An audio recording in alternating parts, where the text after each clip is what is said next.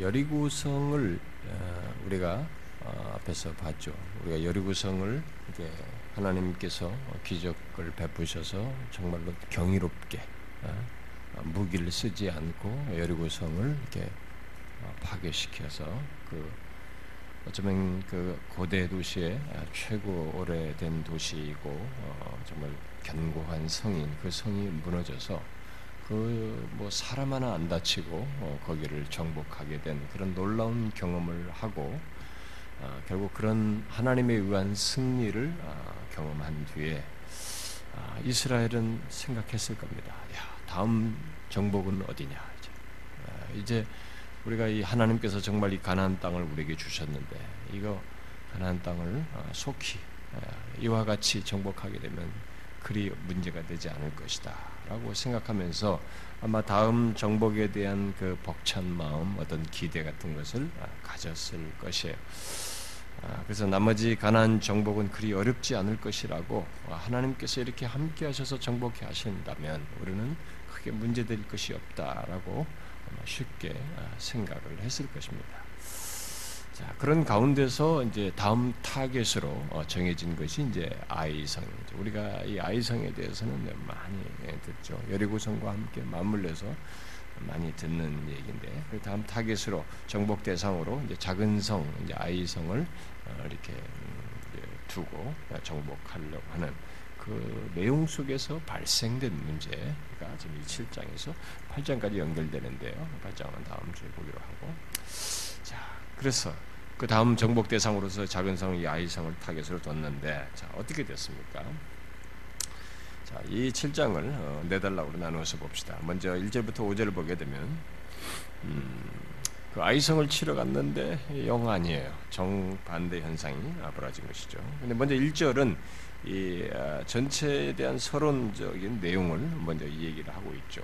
어떤 한 사람의 죄로 아간이 온전히 바친 물건을 물건의 일부를 이게 하나님의 전에 놓지 않고 훔쳐서 자기 집에 숨김으로써 하나님께서 이스라엘 자손에게 진노를 행하신 일이 생긴 것을 서론적으로 이렇게 먼저 어, 얘기를 하고 있습니다. 그 앞에 6장 그 18절에서 이런 말을 했잖아요. 너희는 온전히 바치고 그 바친 것 중에서 어떤 것이 있는지 취하여 너희가 이스라엘 진영에 바치는 것이 되게 하여 고통을 당하게 되지 아니하도록 오직 너희는 그 바친 물건에 손대지 말라 라고 이 말한 것이 이게 현실로 벌어져 버렸죠. 음. 그런 견고한 일이 마침내 벌어졌어요. 그러니까 항상 하나님의 말씀을 이렇게 곁듣는 사람이 되게 많이 흘러듣는 사람이 있어요. 그리고 들어도 그것을 자기의 마음이, 자기 중심성이, 자기 욕심이 그 들은 말씀을 이렇게 어거해버린 거, 압도해버린 거죠. 그걸 짓누르고 행하는 사람이 있어요. 근데 그런 경우는 어, 항상 우리가 지금 살펴보면서 얘기했지만 사실 하나님을 이길 자는 없는 거예요.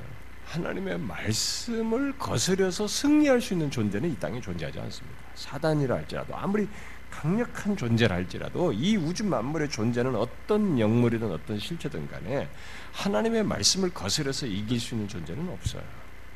그런데도 이런 일이 벌어지는 것이 사람들이 자기 욕심과 그, 그 자기 중심적인 욕구 이것이 하나님의 말씀을 이렇게 이기는 거예요. 진, 어, 짓밟고 나아가는 거죠. 그 결과가 뭡니까? 이게 절대로 이길 수 없는 일이에요. 이렇게 말한 대로 18절 말한 대로 그 일이 이제 마침내 벌어져야만 하는 상황이 녹이 실제로 그 일이 벌어지죠.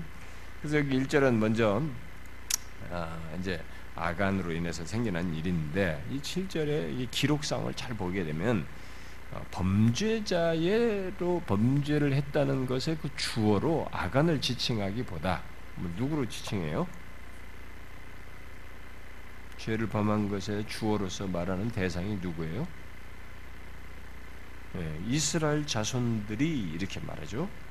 이스라엘 자손들이 범죄했다고 말을 하고 있습니다. 그래서 하나님께서 이스라엘 자손들에게 진노하셨다라고 말하고 있습니다. 아, 이렇게 이스라엘 백성들이 언약 가운데서 이게 공동체성을 갖는다는 것을 이렇게 보는 거죠. 예, 우리는 성경에 이렇게 구약에서부터 언약 그 하나님께서 언약을 맺으신 그 백성을 공동체성을 두고 공동체적인 관계 속에서 그들을 대하시고 이것이 신약에 와서는 교회 개념으로 이렇게 어, 그대로 이어지는데 이 공동체적인 관계를 여기서도 우리가 이제 또 보게 되는데요. 어, 먼저 여기서 지금 이게 어, 바친 물건으로 말미암아 범죄하였다라고 하는 이 범죄하다는 이 말이 어, 이 관계적인 의미에서의 그 범죄예요. 그러니까 관계적인 의미를 지닌 말이에요. 이 단어가. 그래서 어떤 대상과의 관계 속에서 범죄한 것을 시사하는 것입니다. 그래서 마치 만약에 이제 그래서 어떤 여인이 어, 어, 자기가 간음을 했음으로써 남편을 이제 배반한 거죠. 때문에서 죄를 받아. 또 하나님께 드려진 어떤 헌금을 훔침으로써 하나님과의 관계 속에서 하나님께 대해서 범죄하는 것. 뭐 이런 것이죠. 근데 결국 아간도 이 개인의 에, 개인이 재물을 훔친 것을 넘어서서 그 일로 인해서 온 이스라엘이 하나님과의 관계를 저버린 어, 것이 되어서 이렇게 관계적인 의미에서 범죄한 것으로 하나님과 대항해서 이스라엘 백성들이 범죄한 것으로 이렇게 표현을 하고 있습니다. 그래서 한 사람의 죄가 이게 온 공동체의 그 배신으로 어, 취급되고 있는데요. 음, 왜 그렇습니까? 어, 한 사람이 왜 그 온 공동체에 이런 죄악으로 취급되고 있습니까?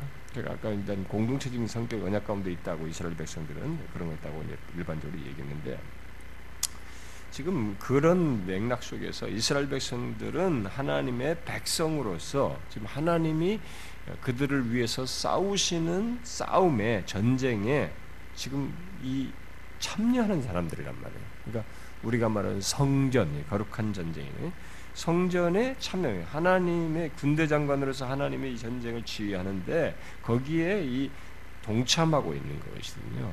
따라서 그런 동참을 하는 가운데서 이들에게 있어서 하나님이 리더, 하는 전쟁의 삶이기 때문에 여기서 이들은 죄를 푼다, 죄를 갖는다든가 이게 이런 것이 있어서는. 앞에서부터 이들은 성결을 얘기했습니다. 그러니까 이들은 온 공동체가 그래서 할례도 이제 받고 이제 그런 것도 했는데 하나님 온 공동체가 하나님 안에서 이게 경건해야 되는 거죠. 성결해야 했던 것이죠. 근데 그런 것이 지금 깨진 상태에서 전쟁을 할 수가 없는 상황이에요. 그래서 지금 이 문제를 전 공동체적으로 지금 다루고 있다고 볼 수 있겠죠. 그래서 일단은 아가는 어 이제 여기 뭐 뒤에 다시 나오지만은 열두 지파 중에서 이제 우리가 이렇게 으뜸 지파로 얘기하는 유다 지파의 4대째에 속한 유다 지파 안에서 이렇게 대를 보니까 4대째 아주 유능한 집안의 사람 거기에 속한 자. 내 이런 죄를 진 거죠. 그래서 결국 이 죄가 이게 주변인 뭐 이게 무슨 뭐 어, 객들이나 이방인들이 섞여서 들어와 가지고 범한 죄가 아니라 지금 이스라엘 백성의 핏줄에 이스라엘 백성의 지파의 정통한 그 중심부에서 이스라엘 공동체 내부에서 일어난 어, 죄인 것을 여기서 시사하고 있죠. 그래서 이로 인해서 이스라엘 백성들이 하나님과 원수가 되어 있는 거죠. 하나님께서 그들을 위해서 그냥 싸우기 수 없는 그런 원수가 되어 있는 상태를 현재적으로 지금 가지고 있는 것이죠. 자, 그것도 모르고 여호수아는 어, 다음 목표인 이 아이성을 정탐꾼을 보냈죠. 정탐해서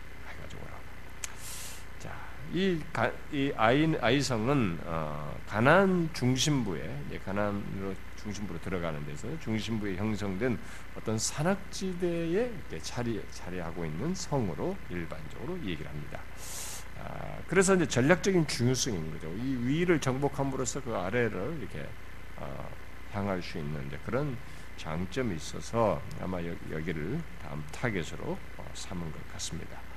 그래서 정당군을 보내고 왔는데 정당군들이 갔다 와서 뭐 보고가 아, 상당히 긍정적인 보고를 했죠. 음,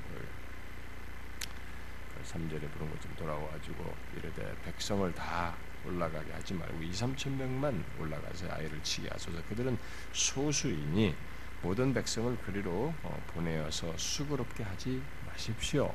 이렇게 아주 긍정적인 어, 보고를 했어요 상황에 대해서. 자 그러나 여러분 잘 보시면 이들의 보고는 여리고성을 정탐하고 온 정탐꾼의 보고와 뭔가 좀 다른 면이 있습니다. 다른 면이 있죠? 뭐가 달라 보입니까?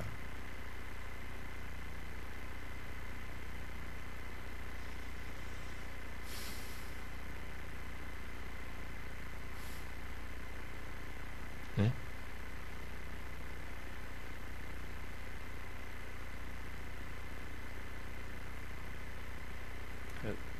한 번씩 질문해야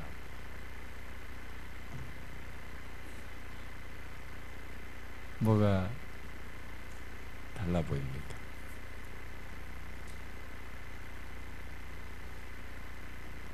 자, 자, 승리의 확신, 자신감이 있다. 여기 저기 저 열일곱 때보다 여기가 더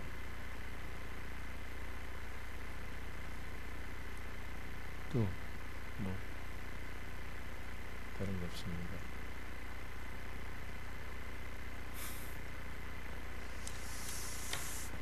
음, 잘 보시면 이 아마 혹시 여러분들이 이전에 그 장탄권 이, 가- 이 여리구성 정탄권 보고를 혹시 기억하시는 분 같으면은 아마 금방 좀 간파를 했을 텐데요. 여리구성 정탄군의 에, 보고에서 그 강조점은 아, 하나님의 승리예요. 어? 하나님이 주시는 승리가 아니에요. 주로 강조점이 있는데 이 아이성에는 그게 없어요. 현상적인 얘기만 하고 있습니다. 네? 아이성 주민 수가 많지 않- 않아서 백성들을 수고스럽게 할 필요가 없다. 쉽다 라고 단정 짓고 있습니다. 그러니까 하나님을 얘기하면서 쉽다고 하는 것과 하나님을 얘기하지 않으면서 그들의 혀- 상태를 보고 그들 파악된 이들의 정보를 보고 쉽다고 하는 것 사이는 좀 다른 거예요, 여러분. 하나님의 백성의 여정은 쉬, 하나님 없으면 쉬운 것도 어려운 것이에요. 응? 우리의 신앙의 여정이라는 게 그런 것입니다. 예수 믿는 사람의 신앙의 여정은 아주 무섭게 알았던 것에 넘어지는 거예요. 하나님을 의식하지 않고 그런 신앙심으로 깨있지 않으면 아주 무서운 것을 베드로가 그 계집종한테 이렇게 앞에서 벌벌 떨면서 세 번씩이나 부인한 거 보세요. 쉬운 게 없어요. 우리한테 하나님을 의식하지 않고 그런 신앙심으로 깨어있지 않을 때는 쉬운 것이 쉬운 게 아니에요. 우리가 세상적인 시각으로 볼 수 있는 게 아닙니다. 이거 아이성 주민수가 많지 않다고 하면서 백성들을 수고롭게 할 필요가 없다는 거예요. 그 말은 여리고성 정복에서 뭔가 수고라도 한 것처럼 어? 뭐 그런 거 그, 그, 정 그렇게 필요치가 않다. 그런 수고 같은 것이 필요치 않다는 뉘앙스가 깔려 있습니다. 근데 여리고에서 뭐 자신들이 수고한 게 뭐가 있어요? 번잡스럽게 좀 몇 번 며칠 돌았다고 며칠에 걸쳐 돌았다고 거기서 수고롭게 생각했나요? 모두 결정적인 얘기는 다 하나님이 다 하셨습니다. 모든 그 전쟁에서 이 하는 일은 다 하나님께서 다 하셨어요. 그런데 이들은 뭔가 그 하나님의 그런 승리에 대한 얘기가 거의 없어요. 그들에 대한 외적인 파악된 정보만을 늘어놓고 있습니다.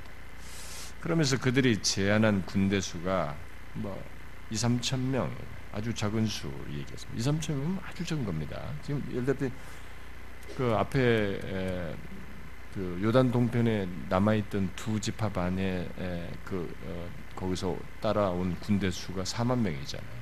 응? 그러면 여기 나머지까지 합치면은 그들이 전쟁에 나갈 수 있는 민수기에서 계산했을 때 다시 한번 2차 개, 개수했잖아요. 아니 저기 신명기에서 모압 평지에 와가지고 2차 개수했을 때그 그 전에 개수한 숫자가 전쟁에 나갈 수 있는 숫자가 다시 60만 60만 명이었잖아요.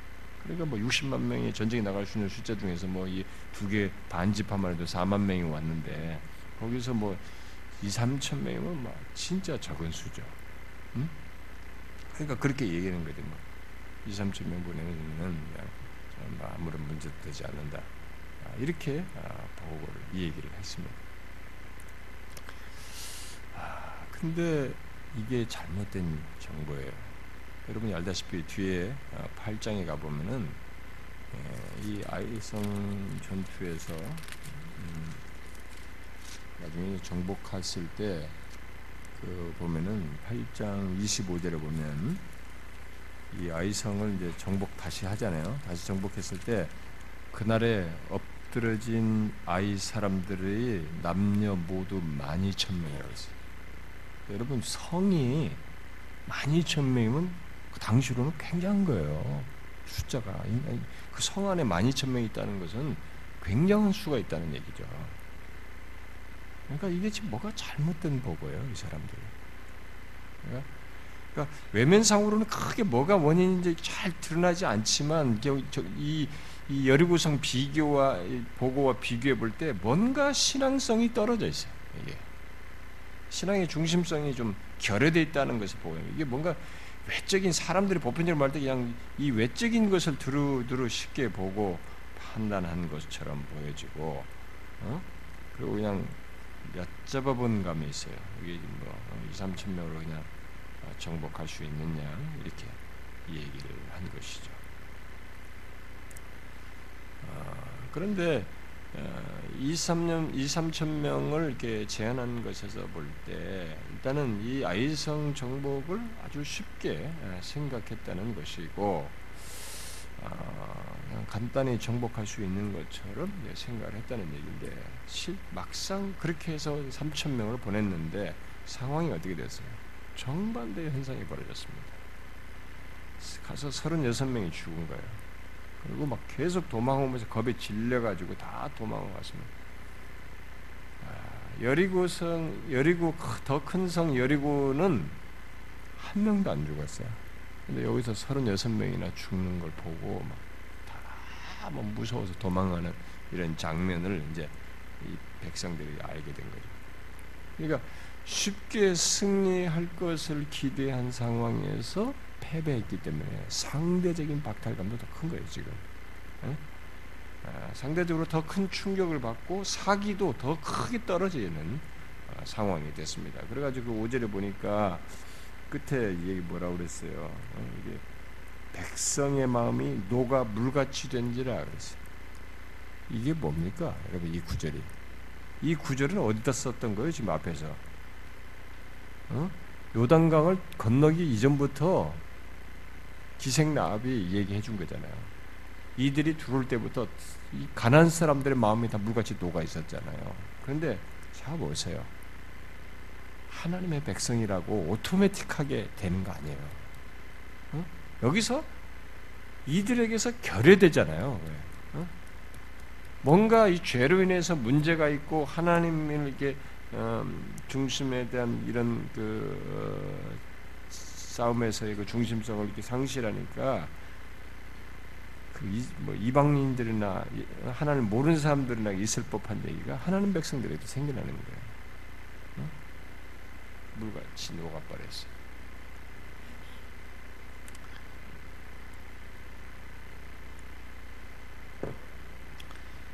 결국 아간의 죄로 이스라엘이 가난한 사람들처럼 돼버린 겁니다.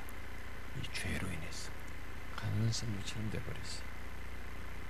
이스라엘에게 그래서 지금 이 상황에서 이 순간에 이스라엘 백성들에게 가장 두려운 건 뭐겠어요? 저 대적들이겠어요. 아이성 이미 여리고성을 다 무지 요단강을 건너고 뭐 여리고성 무찌른 더 큰 성 무찌른데 지금 아이성이 문제겠어요. 근데 이 사람들 지금 아이성이 이게 당한 것 때문에 지금 물리 다 마음이 녹았지만 사실 이런 경험 속에서 이 순간에 이들에게 가장 두려운 게 뭐겠어요? 지금 하나님이 이들을 보호하고 있다는 걸 못 보는 거예요, 지금. 그렇죠? 정상적이라면 이들은 하나님의 보호 속에서, 인도 속에서 승리를 해야 마땅한 것입니다. 근데 지금 하나님이 보호해 주시지 않는, 않았다는 것을 지금 이게 알게 되는 상황, 경험하게 되는 순간이거든요. 그리고 상대적으로 가난 사람들은 이스라엘 이 사람들은 이제 패배했다는 소식이 전해질 것이기 때문에 이 패배 소식으로 더 용기를 얻게 될 것이죠. 그래서 이 요단강을 건너자 건너서 지금 이들은 갑자기 이제 위기를 맞는 상황이 되버렸습니다.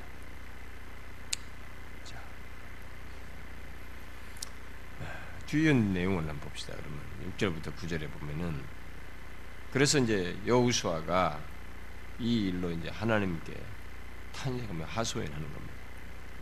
자, 아이성 정복이 패배했다는 이 소식을 들으면서 여우수아가 막 옷을 찢고 하나님의 임재를 상징하는 교회 앞에서 하루 종일 슬퍼해야 돼요. 여기 이제 장로들이 함께 해가지고 장로들과 함께 하루 종일 슬퍼합니다. 옛날 사람들이 이게 옷을 찢거나 뭐 장로들은 머리에 뭐 티끌을 날렸다 그러는데 머리에 이 먼지나 재를 뿌리는 것은 슬픔을 표현하는 것이죠. 어. 여기 여호수아는 이제 이 막 그렇게 티끌을 덮어쓰고 슬퍼하면서 이제 7절에 일종의 뭐 탄식한 듯이 뭐 이 얘기를 하는데 잘 읽어보면 이게 탄식이 아닙니다. 뭐예요? 슬프도소이다.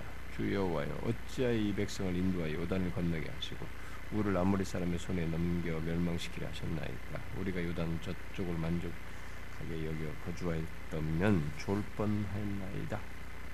어? 이게 지금 뉘앙스가 뭐 어, 떤 거예요? 지금 이게 이 탄식이 아니라 이게 원망에 가까운 얘기예요. 뭐예요? 이전에 광야 이스라엘 백성들의 원망을 조금 연상시킵니다. 아니 이, 이, 이러려고 우리가 지금 여기 온 겁니까? 어? 그 저쪽에 요단 동편에 건너오기 전에 강 건너오기 전에 동편이 더 나았겠다 말 거기 있어. 그러니까 전혀 예상 못한 상황이 벌어졌고 도대체 이해가 안 되는 이 진상을 모르고 있기 때문에 도저히 이해가 안 되니까 너무 황당해서 뭐 이렇게 했는지는 모르겠어요. 근데 어, 여호수아가 지금 이 상황을 못 읽었기 때문에 아마 이런 표현을 한 것 같은데 어, 지금 이게 탄식이 넘어서서 원망에 가까운 얘기를 하고 있어요. 응? 하나님께서 주신 승리를 경험해 놓고도 옛날이 좋다고 하는 탄식을 하고 있는 셈이죠. 여기 저기 강 유단 동편에 오기 전에 강 건너기 전에 그게 더 나았을 것이라고 하는 그런 얘기를 지금 꺼내고 있습니다. 자, 그러니까 현상에 몰입하면 이런 일시적으로도 이런 실수가 있는 거예요. 그러니까 너무 이게 이해 못할 상황이다라고 하면서 이 현상에서 몰입해 버리면 하나님을 못 보게 되죠. 이 상황에 못 보게 되면 이런 반응을 불러일으키는 거죠. 그러니까 우리가 항상 우리 여러분들이 뭐 광야에 대해서도 예, 우리가 다 배우고 어, 공부한 사람들은 그렇게 하겠습니다만 우리가 이렇게 어려움이 있을 때 고개를 쳐들어서 하나님을 보는 것이 이 현상에 몰입하지 않고 빠져들어가지고 하나님을 보는 게 신앙의 행위이다 말이에요. 주만 바라볼지라 주를 바라본다는 게 이게 신앙의 행위란 말이에요. 근데 이 신앙의 행위가 그 상황에서는 쉽지 않아요, 사실. 이렇게 보면. 왜냐면 인간이 본능적으로 상황에 함몰되거든요. 그러니까 이해 못하는 상황이다, 이게. 그러니까 슬픕니다. 자기 슬픔을 이렇게 했는데 이게 지도자인데도 지금 이게 도저히 이해가 안 되는 상황이라 자기도 예상도 안 되고 가능치도 하고 전혀 일을 있을 것이라고 생각도 못했던 거예요. 하나님이 그동안에 자기한테 말씀하신 바라면은 이런 것이 있어서도 안 되겠고 그러니까 이게 도대체 뭐냐. 그래서 이제 저기 동, 요단 동편이 더 낫겠다라는 이런 식의 얘기를 꺼냈단 말이에요. 이건 정말 여우수아가 여기서 함몰됐죠 현실에. 그래서 리더로서 좀 바르지 못한 모습이 여기서. 그래서 사실은 리더로서 어떤 체념보다는 오히려 아니 이, 왜 이런 이런 일이 벌어졌을까? 오히려 하나님께서 이런 이렇게 이런 상황을 하나님께서 허락하신 것이 이렇게 패배하게 하신 이유가 무엇일까를 물었어야 하죠. 오히려 이제 그걸 물었어야 하는데 자기로서는 너무 예기치 못한 상황이어서 그랬는지 그걸 못했어요. 오히려 원망에 가까운 얘기를 한 겁니다. 여우수아는 하나님께서 이스라엘을 이스라엘을 패배하게 하셨다고만 그 사실만 생각을 한 거죠. 패배했다는 생각만 한 겁니다. 자신들의 죄 때문에 이 문제가 초래됐을 것이라는 생각은 전혀 안 하고 아니 거의 못했죠. 전혀 안 했습니다. 그러니까 이런 식의 태도를 실제 같은 반응을 보인 겁니다. 그래서 여우수아는 이 일로 인해서 있을 두 가지를 얘기하죠. 음? 자, 구절에서 두 가지를 얘기하지 않습니까? 뭐예요? 이 일로 인해 생겨날 가난한 사람들이 이 땅의 모든 사람들이 그리고 듣고 뭐예요? 우리 이름을 이 세상에서 끊어버릴 것입니다. 우리 멸 짓밟고 멸망시킬 겁니다. 사기가 올라가가지고 어? 그리고 주의 크신 이름을 위하여 어떻게 하시렵니까? 두 가지를 얘기한 거죠.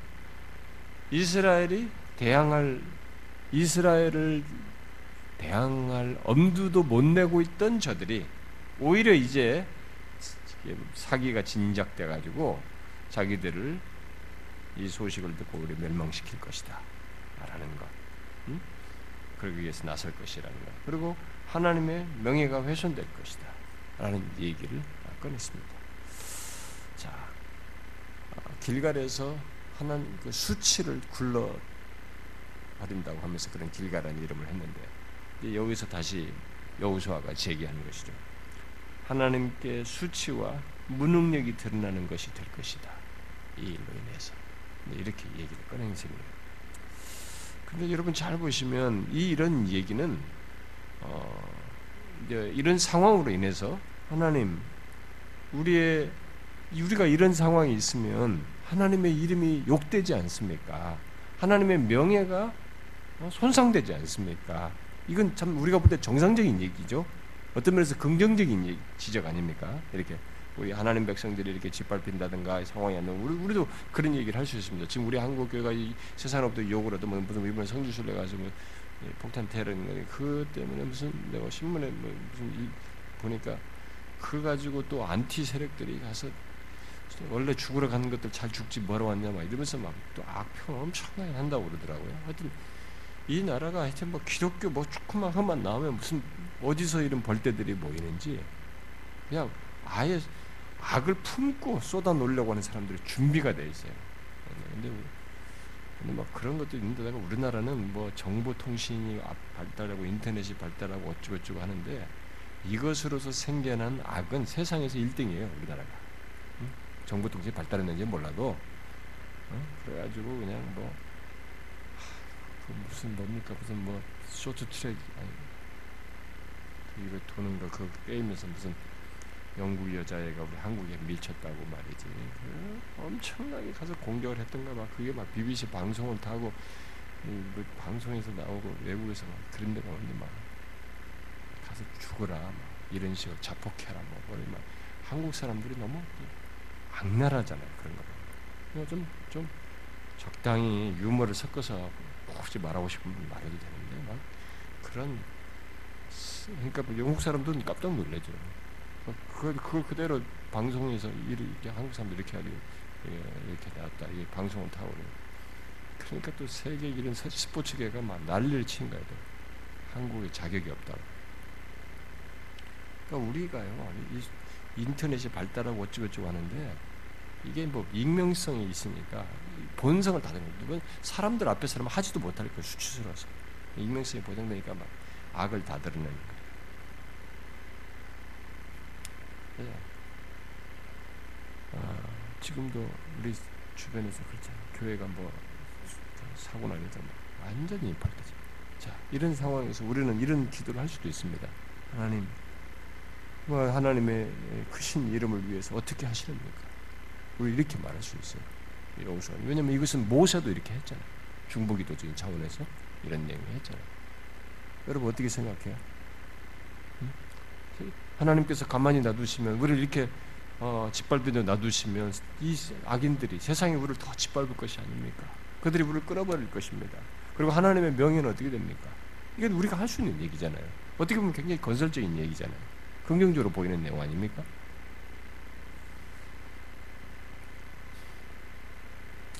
근데 모세가 했던 것과 좀 다릅니다. 여기는 뭐가 다를까? 우리가 성, 성년부가 예레미야서를 지금 공부하고 있는데 예레미야서도 예레미야도 이런 식으로 말할 때 하나님이 스톱시켜요. 그렇게 말합니다. 말하지 마 이런 말을 쓴다는 게 그러니까 예레미야가 아니라 이제 그 중에 이, 그 백성들 중에 어떤 사람들이 그렇게 말을 한 것이 거기 나와요. 근데 그 이런 식의 말을 썼다는 것 자체만 가지고 긍정적으로 말하지 않아요 성경. 그러니까 여기서도 모세 것 모세의 중보적인 말과는 좀 뭔가 달라 보여요.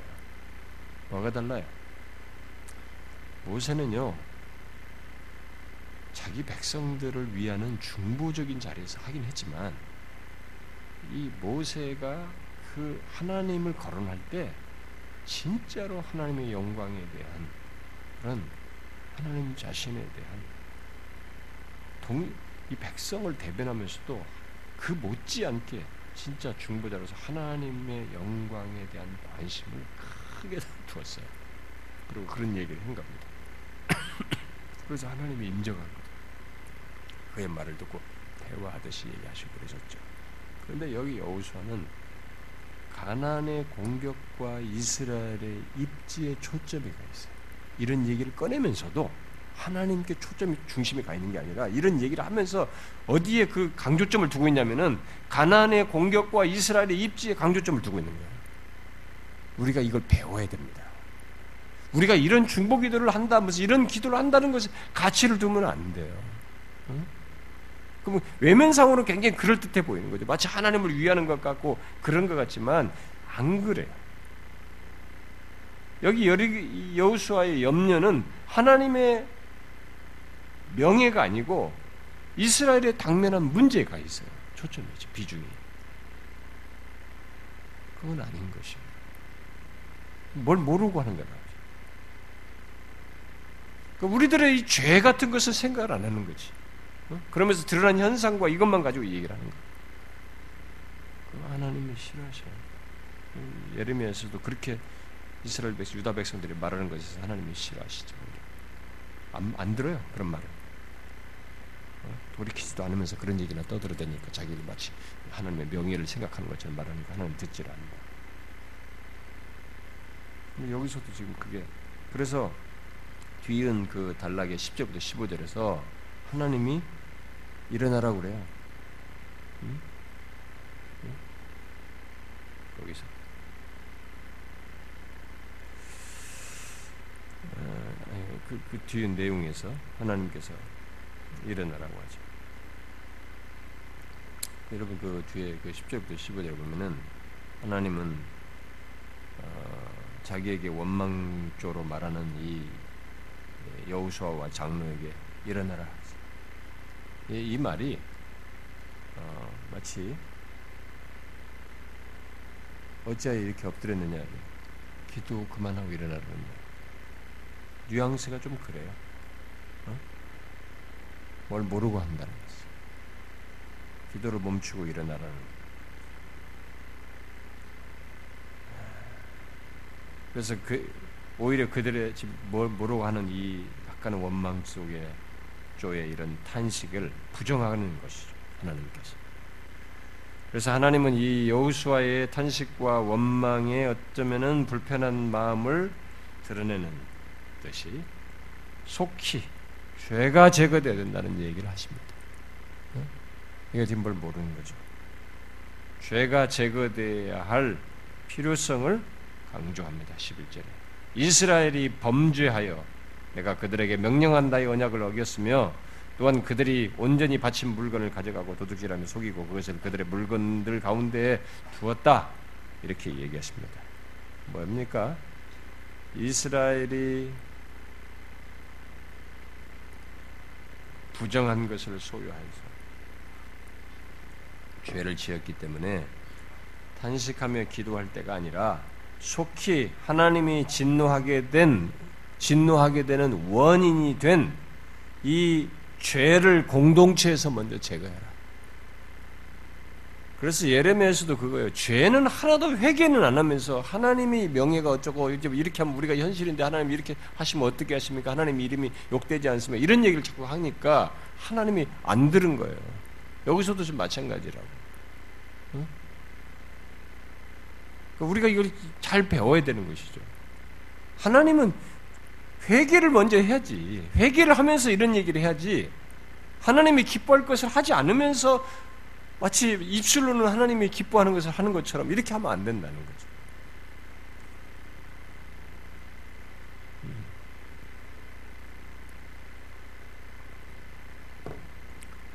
그래서 하나님은 다시 죄를 이 한 개인이 아닌 이스라엘이 지은 것으로 말을 하죠. 음? 예, 11절에 이스라엘이 범죄하여 아간이 졌는데 이스라엘이 범죄하여 어? 그렇게 말하죠. 그래서 하나님은 어, 여호수아에게 그래서 무엇이 문제인지 여기 11절에서 정확히 지적하고 있죠. 자, 먼저 두, 이 11절 잘 보면은 먼저 앞에 두 가지 음? 음, 어, 이, 이죠. 이스라엘이 범죄하여 내가 그들에게 명령한 나의 언약을 어겼으며 이렇게 얘기하는데 이것은 온 백성에 대한 것이에요. 어, 이들이 하나님께 범죄했다는 점을 강조하고 있습니다. 그리고 나의 언약을 어겼다 했는데 여기 나의 언약을 어겼다는 이 말은 신명기 17장에서는 우상 숭배 행위를 하는 것과 관련해서 용어를 썼어요. 그것을 암시하는 것입니다. 그래서 신명기 17장 같은 경우에는 그런 죄를 범한 것에 대해서는 공정한 재판 후에 돌로 쳐서 죽이라고 그랬어요. 그렇게 돌로 쳐서 죽이는 목적은 이스라엘 내 악을 제거하기 위해서이다. 이렇게 말했어요. 여기서도 좀그이 단어와 함께 결국 같이 적용하고 있어요. 나머지 두 개, 어? 그들이 온전히 바친 물건을 가져가고 도둑질하고 속여서 물건, 어? 그것을 그들의 물건을 두었다. 이 나머지 얘기는 이스라엘이 어떤 죄를 지었는지를 이제 구체적으로 어, 좀 말씀을 하고 있는 것이죠.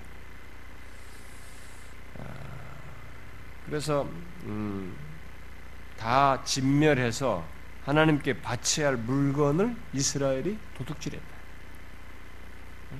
바쳐야 할 물건을 아니 너들이 도둑질했다.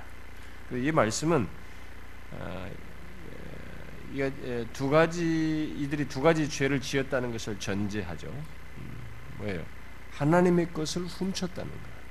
이 행동을 두고 하나님의 것을 훔쳤다는 것이고 그리고 인간이 가질 수 없는 거룩한 것. 왜냐하면 하나님의 성전에 두어야 되는 것인데 거룩한 성전에 놓아야 하는 것, 인간이 가질 수 없는 거룩한 것을 소유함으로써 부정하게 만들었다는 것입니다. 그렇게 지금 하나님께서 심각하게 얘기하시는 거죠. 그래서 이 일로 인해서 이스라엘이 진멸되어야 할 것을 진멸하지 못하면 결국 너희들이 진멸돼. 너희들이 진노 하나님의 진노로 진노를 받아야 하는 그런 처지에 있게 되었다는 것을 얘기하는 것입니다. 그래서 하나님은 아이성 패배 이유가 이 죄로 인함이라고 하는 것을 여기서 분명히 밝히죠. 12절 그러므로 이스라엘 자손이 그들의 원수 앞에 능히 맞서지 못하고 그 앞에서 돌아섰나니 이는 그들도 온전히 바친 것이 됩니다. 그 온전히 바친 물건을 너희 중에서 멸하지 아니하면 내가 다시는 너희와 함께 있지 아니하리라. 자, 이게 얼마 패배 이유예요. 제가 우리가 앞에서 배웠죠. 여리고성도 배우거든. 하나님의 백성들의 승리는 전략에 있는 게 아닙니다. 전쟁 능력에 있는 게 아니에요. 많은 무기에 있는 게 아닙니다. 뭡니까? 하나님과 함께 계셔서 하나님이 함께 하셔서 그리고 그분을 말씀하신 대로 순종하는 가운데서 하나님이 함께하는 가운데서 얻게 되는 그러니까 이 전쟁의 승패는 하나님과 관련되어 있단 말이에요. 근데 그 하나님을 경시함으로써 경시했기 때문에 무슨 어떤 능력을 가지고 있어도 간담이 녹아버리니까 못 이기는 거야. 그래서 너희들이 이렇게 됐다. 그리고 그 죄가 해결되지 않는 한은 결코 승리할 수 없다. 응? 예, 그 얘기를 13절에서 하죠. 그래서 너는 일어나서 해결을 해라. 어떻게? 백성을 거룩하게 하여 이르기를 너희는 내일을 위해 스스로 거룩하게 하라. 이스라엘 하나님 여호와의 말씀에 이스라엘아 너희 가운데서 온전히 바친 물건이 있나니 너희가 그 온전히 바친 물건을 너희 가운데서 제하기까지는 내 원수들 앞에 능히 맞서지 못하라. 그러니까 이 죄가 제거되기 전에는 맞설 수가 없는 거예요. 이길 수가 없는 거죠. 이게 하나님의 백성의 특징이에요. 어?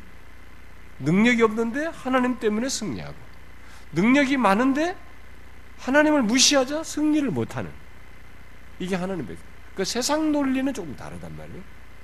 세상 논리는 가진 자는 뭘 될 것처럼 이게 보여요. 세상 논리는 힘이 있으면 힘을 행사해서 뭔가 이렇게 얻을 것 같은데 우리는 안 그렇습니다.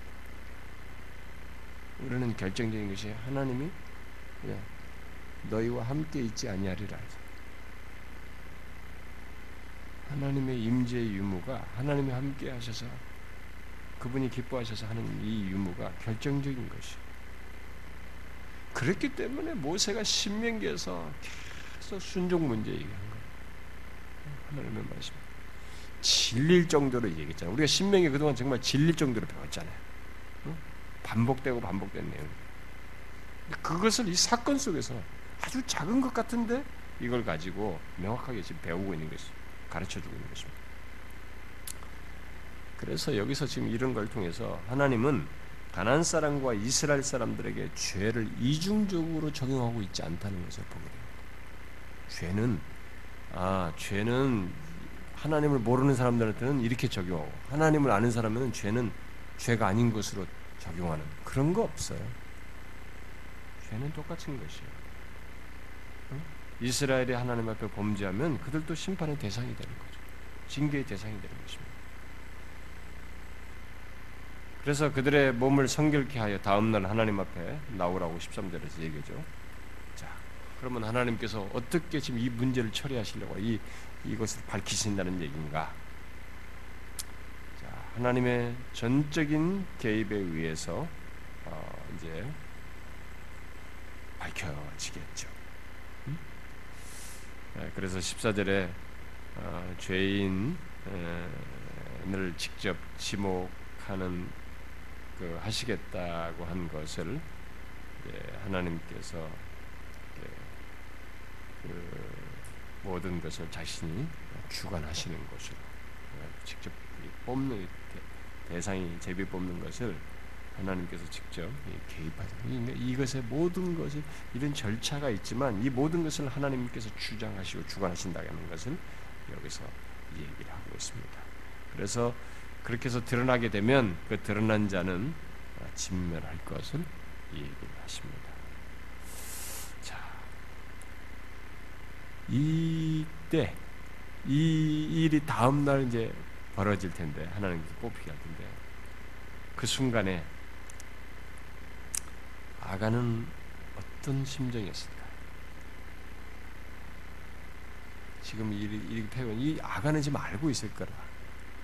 근데 내일 이게 벌어질 우리 이때 아간의 심정은 어땠을까요?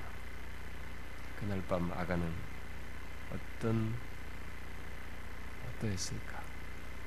내일이면 자신의 마지막 밤인데 이 마지막 밤. 응? 내일 돌 맞아 죽어야 됩니다.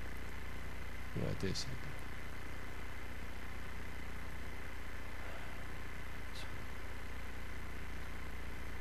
뒤에 마지막 그 16절부터 26절에 마침내 하나님께서 아간을 뽑아하시고 심판하시는 내용이 나옵니다. 하나님의 말씀대로 제비를 뽑게 되죠. 그래서 유다 지파, 유력한 지파가 뽑히고 네, 계속 쭉쭉쭉 내려가죠. 세라 족속이 뽑히고 세라 족속을 뽑으니까 거기에 삽디가 뽑히고 삽디에서 뽑으니까 아, 이 삽디의 손자 갈미의 아들 아간이 뽑혔습니다.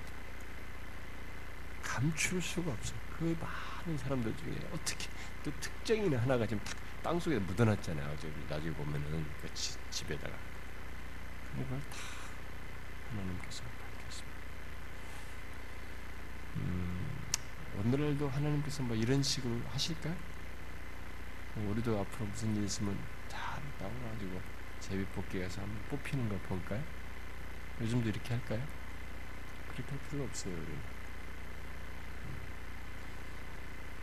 아, 이미 성령께서 당사자 안에서 충분히 자기가 죄인이라는 것을 밝히실 것이고 참된 신자는 이렇게 회개치 않은 상태로 있게 하지 않을 겁니다.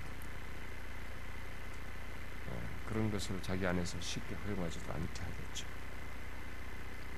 어쨌든 여기서 뽑혔습니다. 그래서 여호수아는 아나간에게 무슨 일이 있었는지 말하도록 어, 예, 하나님께서 죽여야 되는 사람인데 그 사람에게 내 아들아 청한다 말해봐라 무슨 일이 있어? 예, 그러니까 예, 아간이 다 솔직하게 고백을 합니다. 그게 20절과 21절. 참으로 나는 이스라엘의 하나님 여호와께 범죄하여 이러이러하게 행했습니다. 내가 노력한 물건 중에 시날산, 바벨론, 예, 그때도 이게 이건 고급 외투인가 봐. 예, 고급 옷 좋은 거죠. 우리나라도 명품이 있듯이 막 그때 당시에는 그게 명품에 해당하는가 보죠. 시날산 그러니까 바벨론 쪽이죠. 바벨론의 아름다운 외투 한 벌. 이게 호기심이 날 정도였던가 봅니다. 은 200세겔, 그 무게가 50세겔쯤 되는 금덩이 하나를 보고 탐내어서 가졌습니다. 예, 이그 물건들은 내 장막 가운데 땅 속에 감추었는데 은은 그 밑에 있습니다. 라고 이제 솔직하게 고백했습니다. 자, 여기서 이 20절, 21절에 이제 자기 죄를 고백하면서 이 아간이 한 표현 중에 자기 죄를 고백하면서 잘 보세요. 동사가 세 동사가 나와요. 50세겔 어? 되는 금덩이 하나를 보았습니다. 보고. 그 다음에 탐내었습니다. 내가 보았고 탐내었고 욕심을 세 번째가 가졌나이다. 취하였습니다. 세 단어가 동사가 나오는데요. 이 세 동사가 어디에 또 나와요? 어디 나옵니까? 네? 하와가 돼서 하와가 최초의 인간 최초의 인간이 범죄할 때 하와가 에덴 동산에서 선악을 알게 하는 나무 실과를 먹 향해서 가질 때 범죄했을 때 이 순서도 똑같아. 보고 보니까 탐나. 아, 그냥 한번 구경하러 왔어. 그렇지만 이 구경하러 왔을 때 딱 걸리는 거잖아. 우리가 보통 이게 안 사고 못 베기고 막 이러죠. 네, 그렇기도 하는데 보고 욕심을 내고 취한 것이죠. 아, 근데 인류 최초의 죄를 이 아간의 죄와 범한 범한 죄를 표현하는데 이 단어가 쓰인 것을 볼 때 뭔가 우리에게 연상시키죠. 뭡니까? 인류 최초의 죄. 가난 입성하에서 최초의 범죄. 뭔가 그렇게 있으면 상응되는 것을 보게 됩니다. 인류가 최초의 범죄할 때도 그렇고 이 가나안 땅에 처음 들어와서 범하는 죄도 바로 그와 같았어. 보고 탐내고 취함으로써 아간의 죄가 이스라엘이 가나안 땅에서 범한 최초의 죄인 것을 시사해 줍니다. 그래서 여호수아는 사람을 보내 가지고 야 숨긴 것 다 가져오도록 했습니다. 그래서 온 백성들 앞에 그것을 보게 한 뒤에 백성들과 함께 아간과 그에게 속한 모든 가족과 짐승 이 모든 것을 다 아골골짜기로 끌고 가지고 거기서 선언하죠. 응? 25절에 여호수 네가 어찌하여 우리를 괴롭게 하였느냐? 여호와께서 오늘 너를 괴롭게 하시리라 라고 선언을 하자. 온 이스라엘이 그를 돌로 쳐서 물건들도 다 짐승까지 다 돌로 쳐서 죽였어. 치고 불살랐습니다. 그 위에 돌무더기가 크게 쌓였습니다. 그래서 그곳 이름에 그러자 맹렬한 진노가 그쳤다는데 그곳 이름은 오늘까지 아골골짝이다 라고 했습니다. 악을 골짜기는 고난 또는 괴로운 골짜기라는 그런 의미로 불린 것이죠. 자, 본문은 이 후대에게 이 아간의 범죄로 인해서 아이성이 패배한 이 사건, 그 아간의 범죄 이 얘기를 기록해 가지고 후대에 뭔가를 우리에게 또한 남겨주죠. 메시지를 아, 아간 아간이 될 수 있는 자, 아간과 같은 자를 경계하도록. 아, 누구든지 아, 이 아간은 나 말고 다른 놈일 거야 이렇게 아니고 어? 공동체 안에서 아간과 같은 이 유혹이 있단 말이에요. 예, 그래 이렇게 유혹에 빠져 아간과 같은 자가 있는 그것을 경고하고 있습니다. 아, 아간의 죄를 교훈 삼아서 이와 같이 공동체를 오염시키는 죄, 공동체로 하여금 하나님의 진노를 받게 하는 그런 죄를 짓지 말 것을 경고한다고 볼 수 있겠습니다. 아, 우리 중에 아간이 있을 때, 음, 그것은 아, 우리 모두에게 이렇게 죄를 오염시키는 것이 되기도 하고, 그로 인해서 영적인 파괴와 고통이 있게 되겠죠. 어, 하나님 백성 공동체 는 그런 현상이었습니다. 그래서 여러분들은 지금 우리 리더들은 공부하면서 권징의 그 징계라는 것을 거기서 배웠습니다. 우리가 교회론에서 징계도 배우고 있습니다. 사람들이 워낙 오늘날 우리들의 시대가 이 개인의 자유를 이렇게 내가 주체자가 되고 나를 안 건드리는 시대가 되다 보니까 교회가 권징이라는 것을 거의 시행하지 않지만 이게 지금 다 권징이거든요. 징계를. 그게 그 사람 개인을 살리고 교회를 살리는 것입니다.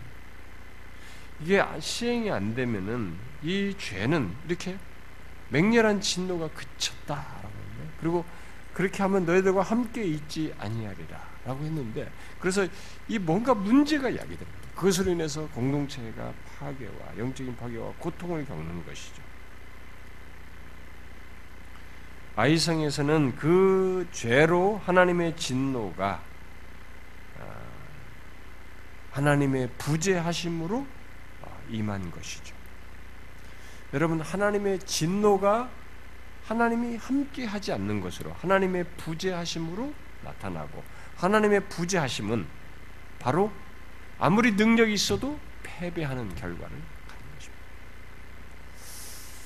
아, 여러분들이 성경을 읽을 때 우리가 뭐 바로의 마음을 강팍해 한다라고 할 때도 제가 그런 말을 설명했는데 인간은 하나님이 베, 베풀고 있는 일반 은총만 거두면 인간 자신이 가지고 있는 것을 드러내는 것이 강팍해 되는 것이. 그래서 스스로 죄를 짓는 거죠. 하나님 때 하나님을 거스린 거죠.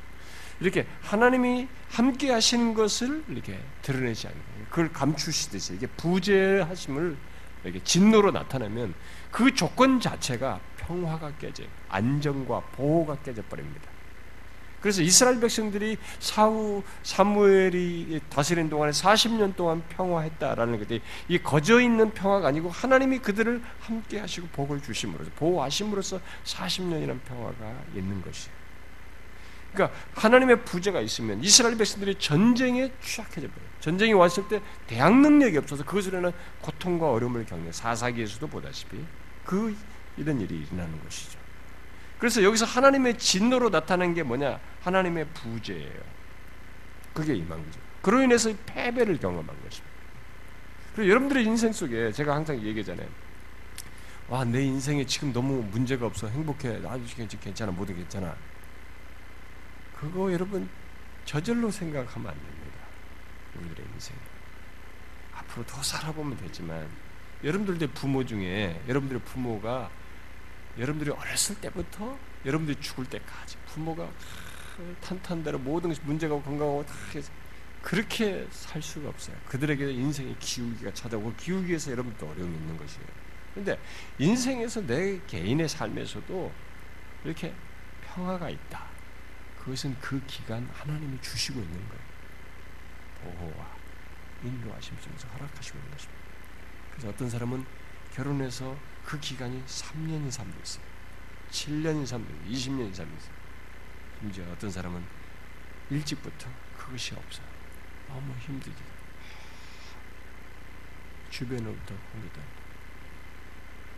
그 어려움을 겪는 거죠. 여러분 우리들의 인생 속에요. 예, 하나님의 보호가 있다. 평화가 있다. 이거 하나님이 함께 하셔서 있게 되는 이거 절대로 거저 있는 거 아닙니다. 근데 그게 깨질 수 있어요. 하나님 백성들이 특히 죄 때문에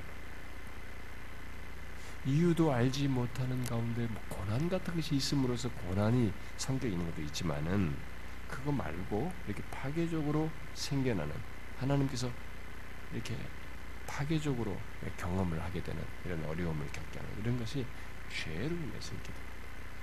그러실 때는 해결책이 회개하는 것이 회개하는 것입니다. 건너뛰는 게 아니에요.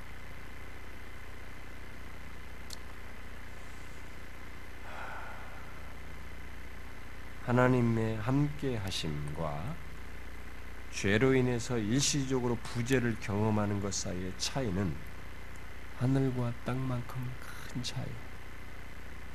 우리가 그것을 알아야 됩니다. 그래서 자신의 인생 속에서 이렇게 개인이든 가정이든 교회든 조국교회든 하나님의 함께 하심을 경험하는 것과 우리들의 죄로 인해서 그 하나님의 부재를 경험하는 것 사이에 큰 차이가 있다는 것을 알고 우리는 그런 것에 대해서 회개를 해야 되는 거죠.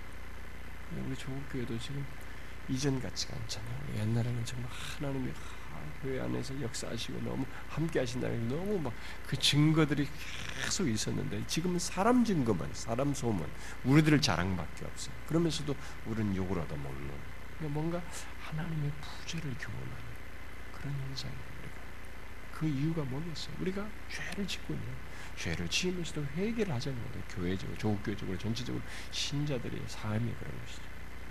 그래서 요즘은 죄 문제를 잘 얘기하지 않습니까? 죄와 이런 회개 문제는 참 드문 얘기예요.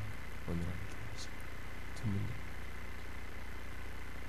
근데 아마 여기서도 것처럼 부재를 경험하는 것이죠.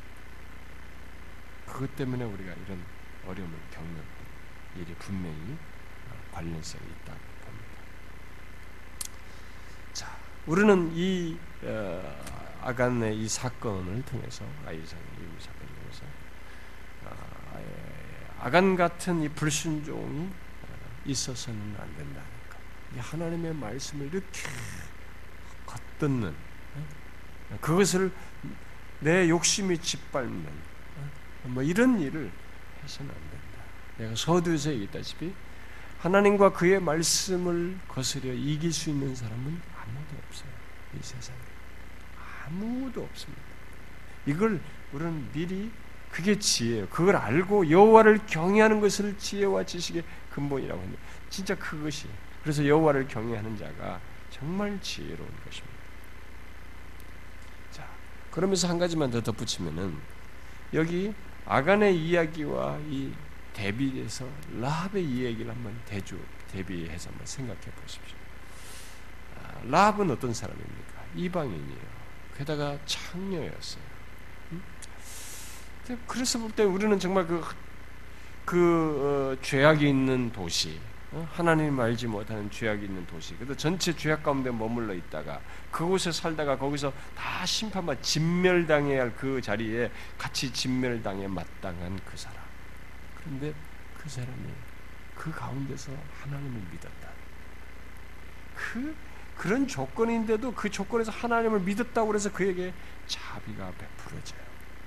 그런데 여기 아가는 어떻습니까? 아가는 오히려 진멸을 할 수 있는 사람이에요.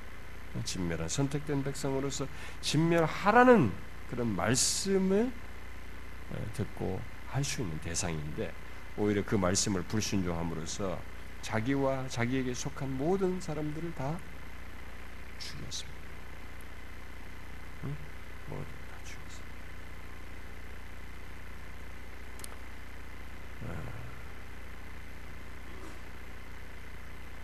결국 진멸당해야 하는 사람인 라합은 죽음을 면하고 진멸을 행해야 한다고 하는 어, 이 아가는 진멸당하는 이런 결과가 있게 됐습니다. 그러니까 선택된 자라고 해서 죄가 죄가 아닌 것이 되는 것은 아니에요. 죄는 죄. 그건 우리가 알아야 됩니다. 예수를 믿게 된 자에 거듭난 자에게도 죄는 죄예요. 그건 하나님 앞에서 다른 문제지 쉽게 생각하는 문제가 아닙니다. 우리의 인생 속에 예, 아이성처럼 쉬워 보이는 것이 있을지 몰라요. 그러나 명심해야 됩니다. 하나님 없이 쉬운 것은 쉬운 게 아니에요. 하나님 없으면 쉬운 것도 우리에게는 어려워요. 계집종에게도 두려워 떨 수 있습니다. 아주 작은 얘기도 그 두려움에 사로잡혀서 벌벌 떨 수 있어요. 이 신앙을 가지고 사는 데 있어서 신앙의 여정을 가는 데 있어서 그런 일이 우리에게 있어요. 우리가 그래서 특이한 것입니다. 신자의 삶에 하나님이 함께 하시면 약할 때도 강한 것입니다.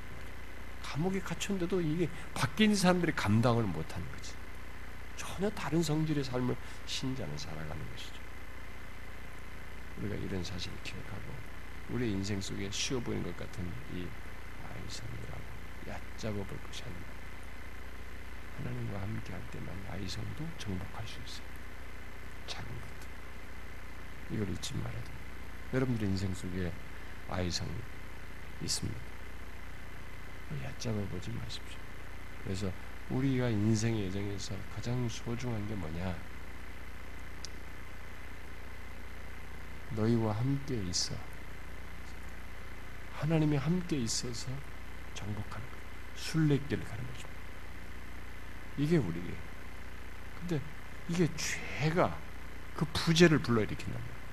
하나님으로 하여금 마치 얼굴을 가리우게 하는 그런 것을 이야기시킨단 말이에요. 하나님은 변함없어요. 그런데 우리가 우리 죄가 스스로 그것을 만들어내고 그리고 죄 보면 우리 자신이 그것 때문에 스스로 태도를 취해요. 하나님 낯을 보기를 싫어하고 하나님도 자꾸 멀어지려고 회개를 하지 않는 조건에서는 자꾸 등지려고 합니다. 멀어지려고 한다는 거죠. 우리 스스로 취하는 거예요. 그러지 말아요. 아시겠죠, 여러분?